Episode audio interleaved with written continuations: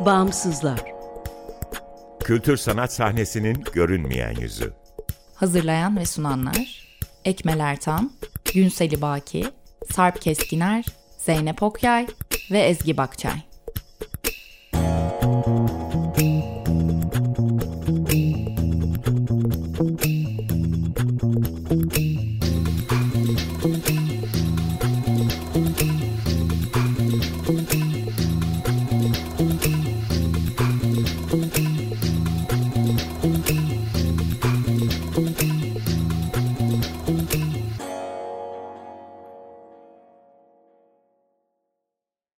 Merhaba. 95.0 Açık Radyo'dasınız. Açık Dergi içerisinde yer alan Bağımsızlara hoş geldiniz. Bağımsızlar, Türkiye'de devlet veya özel sermaye sahipliğinde veya güdümünde olmayan bağımsız kültür sanat alanının çeşitliliğini ve ölçeğini görünür kılmayı, güncel ve dinamik bir bilgi kaynağı oluşturmayı, bağımsızlar arasında dayanışma ve işbirliklerine zemin hazırlamayı hedefleyen web tabanlı bir platform. Açık Radyo, Açık Dergi'nin yanı sıra bağımsızları bağımsızlar.org adresinde bulabilir, info.bağımsızlar.org adresinden iletişime geçebilir ve Instagram'da Bağımsızlar.org'dan takip edebilirsiniz. Ben Bağımsızlar ekibinden Handan Demir. Bu bölümü hazırlayıp sunuyorum. Bu hafta konuklarımız Madde Estetik Araştırma Kolektifinden Sidar Bayram, Duygu Doğan ve Mustafa Emin Büyükcoşkun. Hoş geldiniz. Merhaba, hoş bulduk. Merhabalar. Ee, Selamlar. İsterseniz biraz kendi bireysel çalışmalarınızdan e, bahsederek başlıyorum. Bildiğim kadarıyla hem akademik anlamda hem e, sanatsal anlamda sürdürdüğünüz çalışmalar var ve e, bir araya e, nasıl geldiniz? Kim başlamak ister? Siler büyüğümüz Sidar başlasın. E- Estağfurullah. Ben kısaca kendimi tanıtayım o zaman.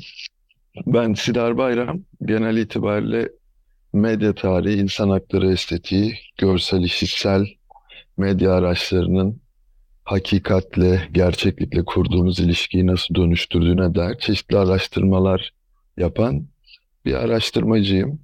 Ee, geçen sene itibariyle 90'larda Türkiye'de videonun bir karşı adli bilimsel araç olarak nasıl bir belgeleme ve arşivleme e, zeminine dönüştüğüne dair bir doktora tezi yazdım.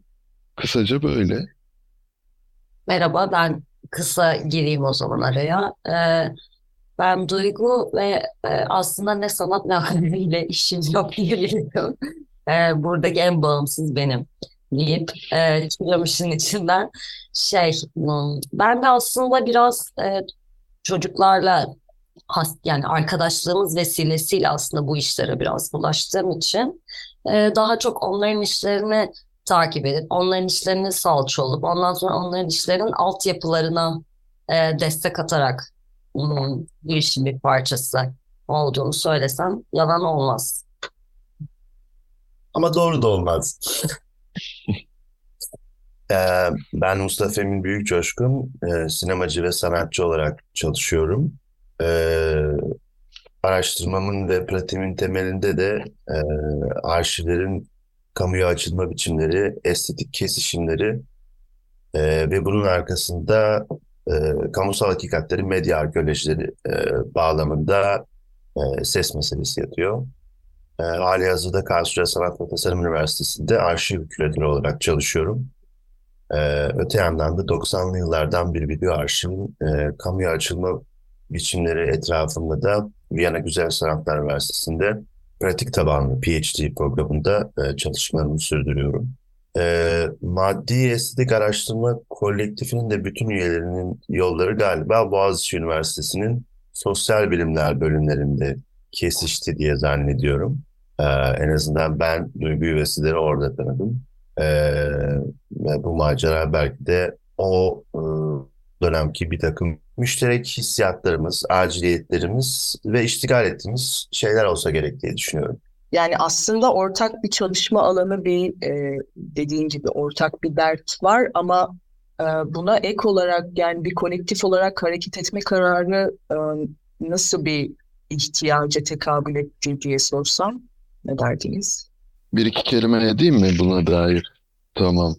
Yani bir taraftan şunu da söylemek isterim. İlginç bir şekilde e, dönemde de e, aslında Gazze meselesi yine çok gündemdeydi. E, takribi 2008 yılları 15 sene önce.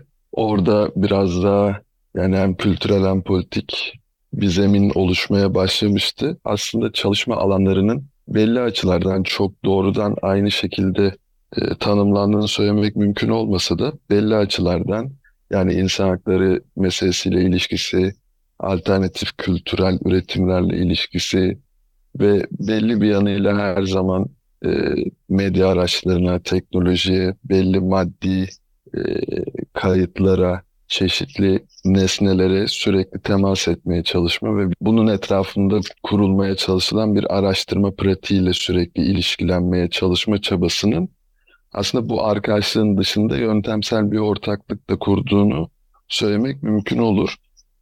Ee, Mustafa hepimizin Boğaziçi'nden olduğunu söyledi ama e, Berlin'de yaşayan Aybike Alkan diye başka bir araştırmacı arkadaşımız daha var. E, şu an e, orada postdoc'unu bitirdi. O mesela bilim Boğaziçi'nden değil ve bilim teknoloji çalışmaları ve altyapı çalışmaları alanında çalışıyor aslında. Dolayısıyla yani bir taraftan Boğaziçi'ndeki e, muhabbetimiz diyelim, bir taraftan da belli bir yöntemsel kavrayış, yaklaşım bizi bir araya getiriyor.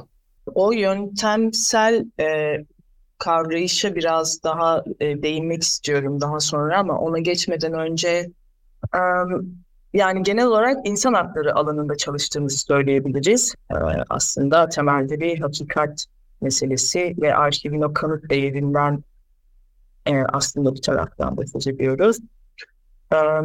biraz buralara geçmeden önce ne tür pratikler yapıyorsunuz birlikte? Yani bildiğim kadarıyla çevirileriniz var, yazılarınız var, işte sanat pratiğiniz var senin Mustafa. Nedir faaliyet alanlarınız? Evet biz aslında daha çok e, yoğun ya as, şeyde değişiyor. Şöyle başlayayım o zaman. Aslında kimin biraz şeyi neyi yapmaya e, eğilimli ya da daha işte becerikli olduğuna göre ne yaptığımız değişiyor. Yani işte Mustafa'nın yaptığı işlerde daha sanata eğilimli bir tartışma ve işte sergileme ve ım, e, meseleyi açma yöntemi kullanırken e, örneğin ben daha çok işte çeviri e, vesaire oralardan işin içine giriyorum. E, Sidar hani akademik olarak e, işin e, başka şey, başka forumlarda tartışılmasını sağlıyor. E, biraz böyle ilerliyor. Yani biz işte Sidar'la, IBK'le e, işte çeviriler yapıyoruz.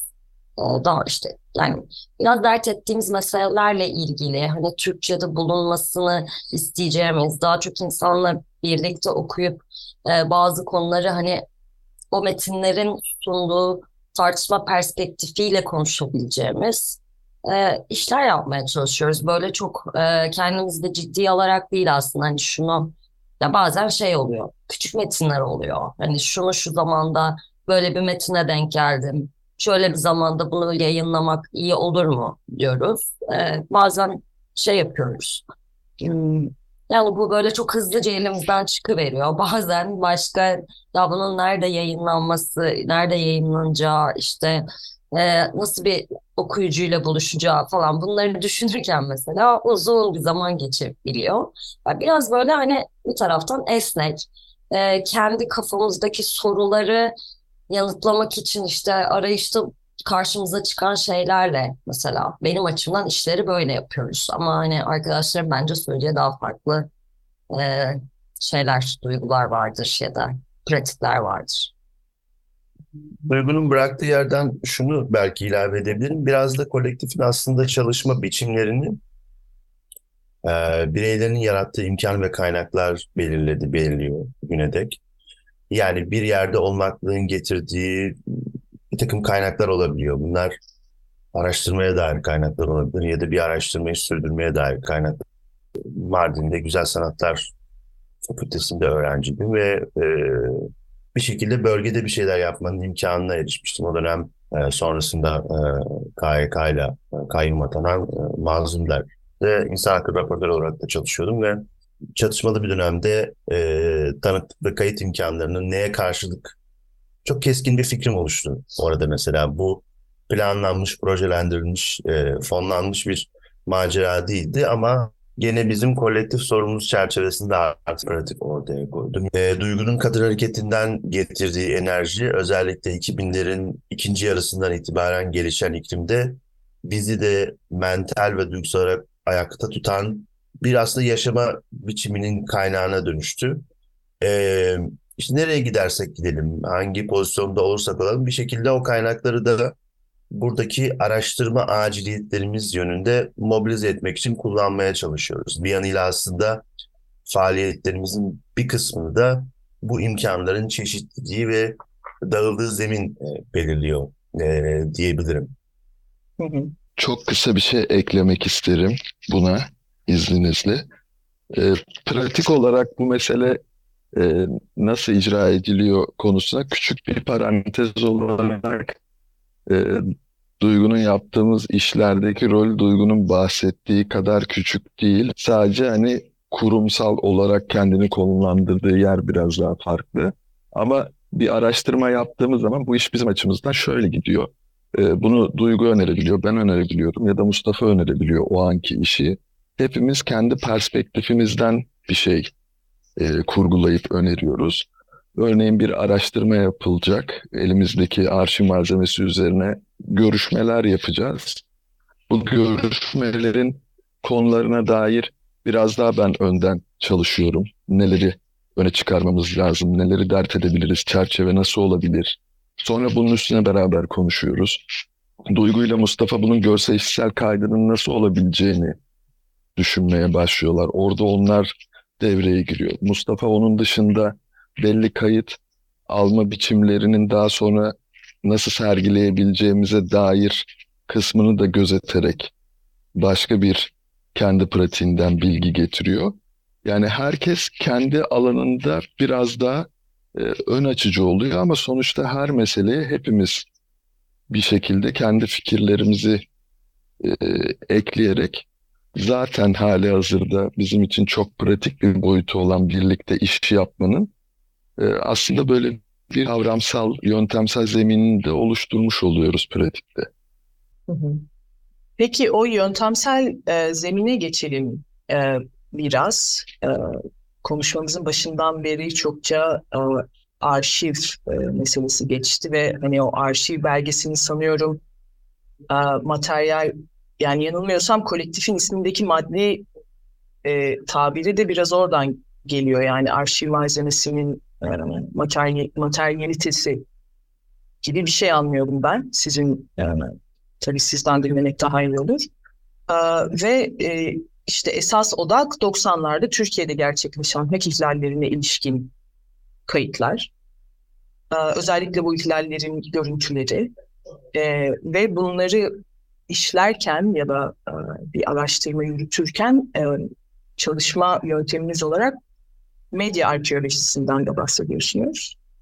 E, bu arşivin materyalliği kısmından bahsedelim biraz ve daha sonra nedir medya arkeolojisi? E, bildiğiniz anlamda bir tarih yazımından temel farkları nelerdir ve neyi aslında e, görünür kılmakla ilgilidir? Biraz anlatabilir misiniz? Ben bir giriş yapabilir miyim burada izninizle?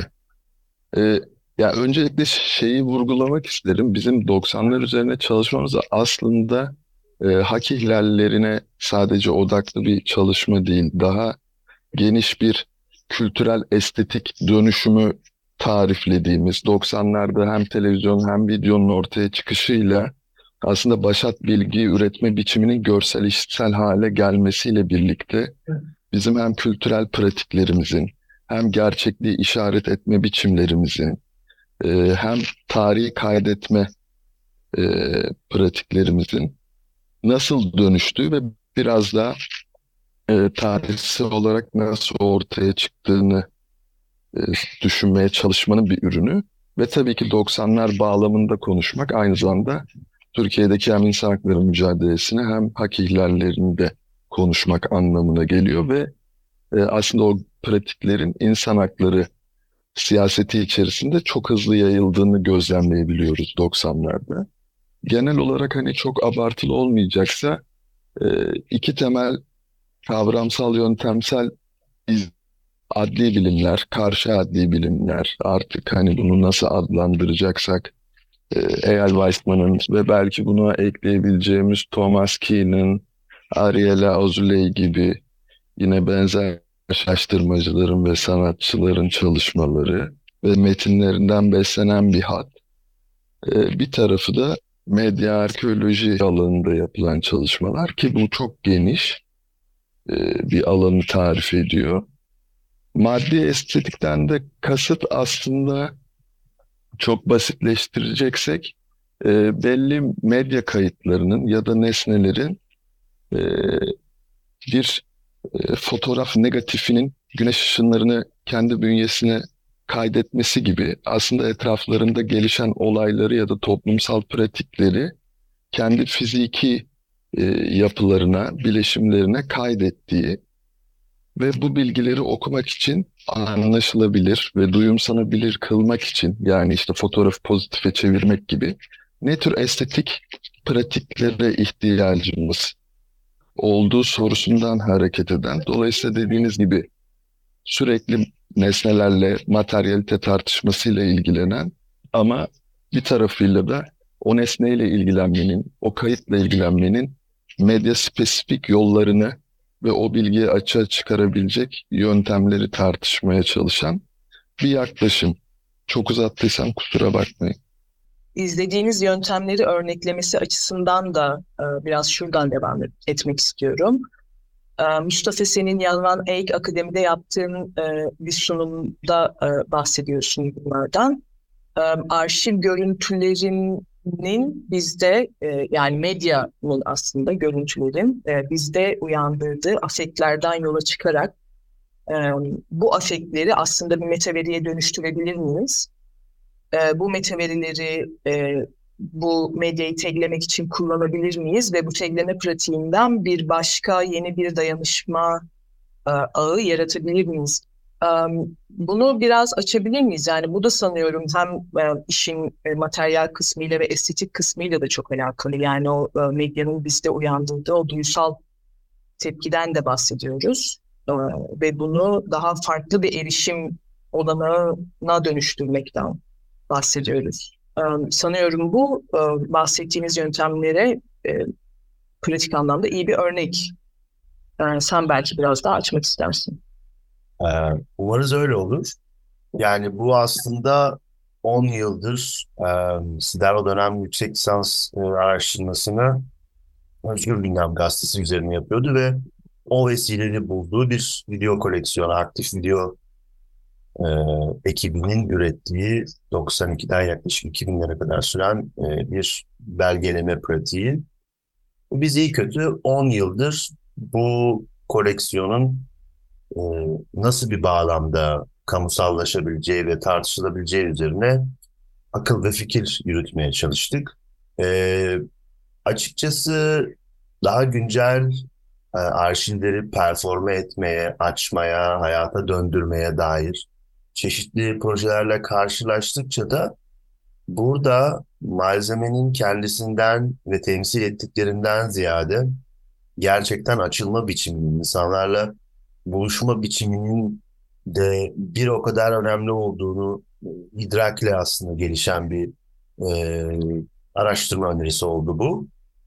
Ve temelinde de şu yatıyor. E, arşivler genelde üretildikleri yani kayıtların imar edildikleri dönemin anlayışı çerçevesinde tasnif ediliyorlar. O dönemin bilgiyi ve anlama biçimleriyle e, kodlanıyorlar. E, Weizmann'ın tabiriyle e, dikey e, bir mimariyle listeleniyorlar.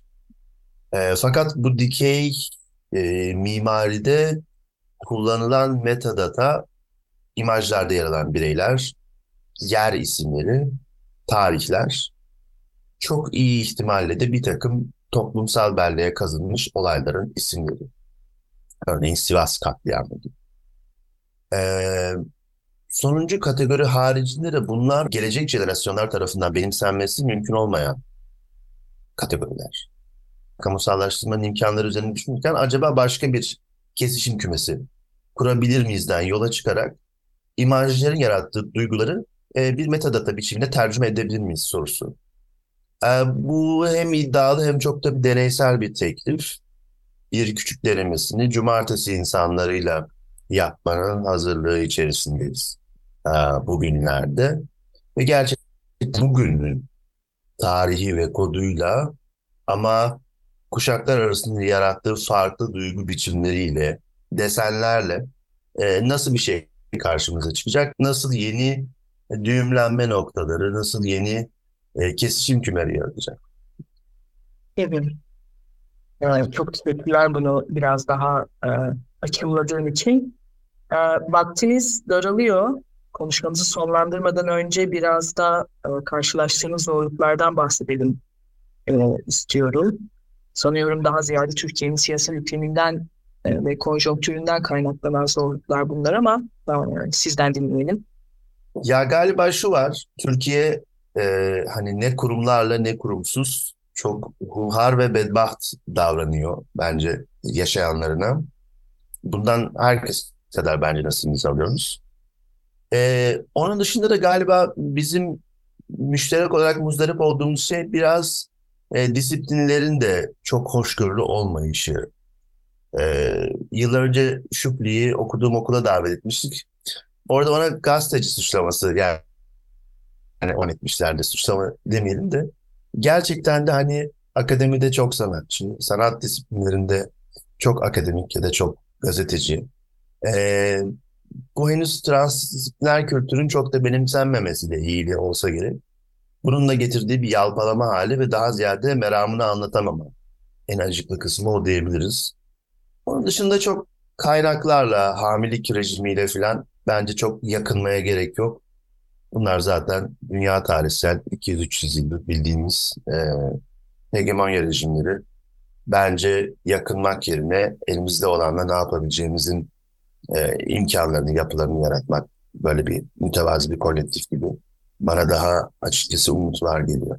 Ee, aslında hani en başa sohbeti döndürecek olursak yani bizim hem sanat alanı diyelim kabaca hem akademik alanda aslında kendi karşılaştığımız belli zorlukları aşmanın da bir yolu olarak aslında bütün bu çevirileri, üretimleri yapmaya çalışıyoruz. Biraz tartışmalarımızın ve yaptığımız işlerin kamusunu yaratabilecek bilgileri, dokümanları olabildiğince kamusallaştırma çabası içerisindeyiz. O yüzden hani çok e, Mustafa'nın da dediği gibi yani hem Türkiye'nin e, koşullarından kaynaklı hem işte disiplinlerin durumlarından kaynaklanan çeşitli zorluklar var. E, ama temelde biz aslında bu zorlukların dışında kendimize bir zemin oluşturmanın çabası içerisindeyiz. Yani dolayısıyla kolektif çabamız kolektif işimizi üretebileceğimiz zemini de üretmeye yönelik bir hal alıyor. Dolayısıyla bütün bu işte metinlerin ve çevirilerin e, öyle bir anlamı da var bizim için. Ee, çok teşekkürler. Ee, konuşmanızı sonlandırmadan önce eklemek istediğiniz bir şey olur mu? Ben şu e, afektif metadata meselesinin başına şunu ekleyeyim. Onu çünkü söyleyecektim unuttum. Hı hı. Aslında bu araştırma teklifinin ilham kaynaklarından biri Bachmann'ın 2013'te e, Gezi direnişinden sonra giriştiği göçebe bir video arşivini nasıl kurgularız e, fikrinden ilham aldığını söyleyebilirim. E, tabii ki onlar daha başka bir kayıt e, metoduyla bunu gerçekleştirdiler ve Padma adlı bir Hint e, kökenli bir veri tabanı sistemini kullandılar. E, ve açık kaynaklı kullanıcıların da e, arşivi tasnifleyebildiği çok aslında ilham verici bir form. Nokta.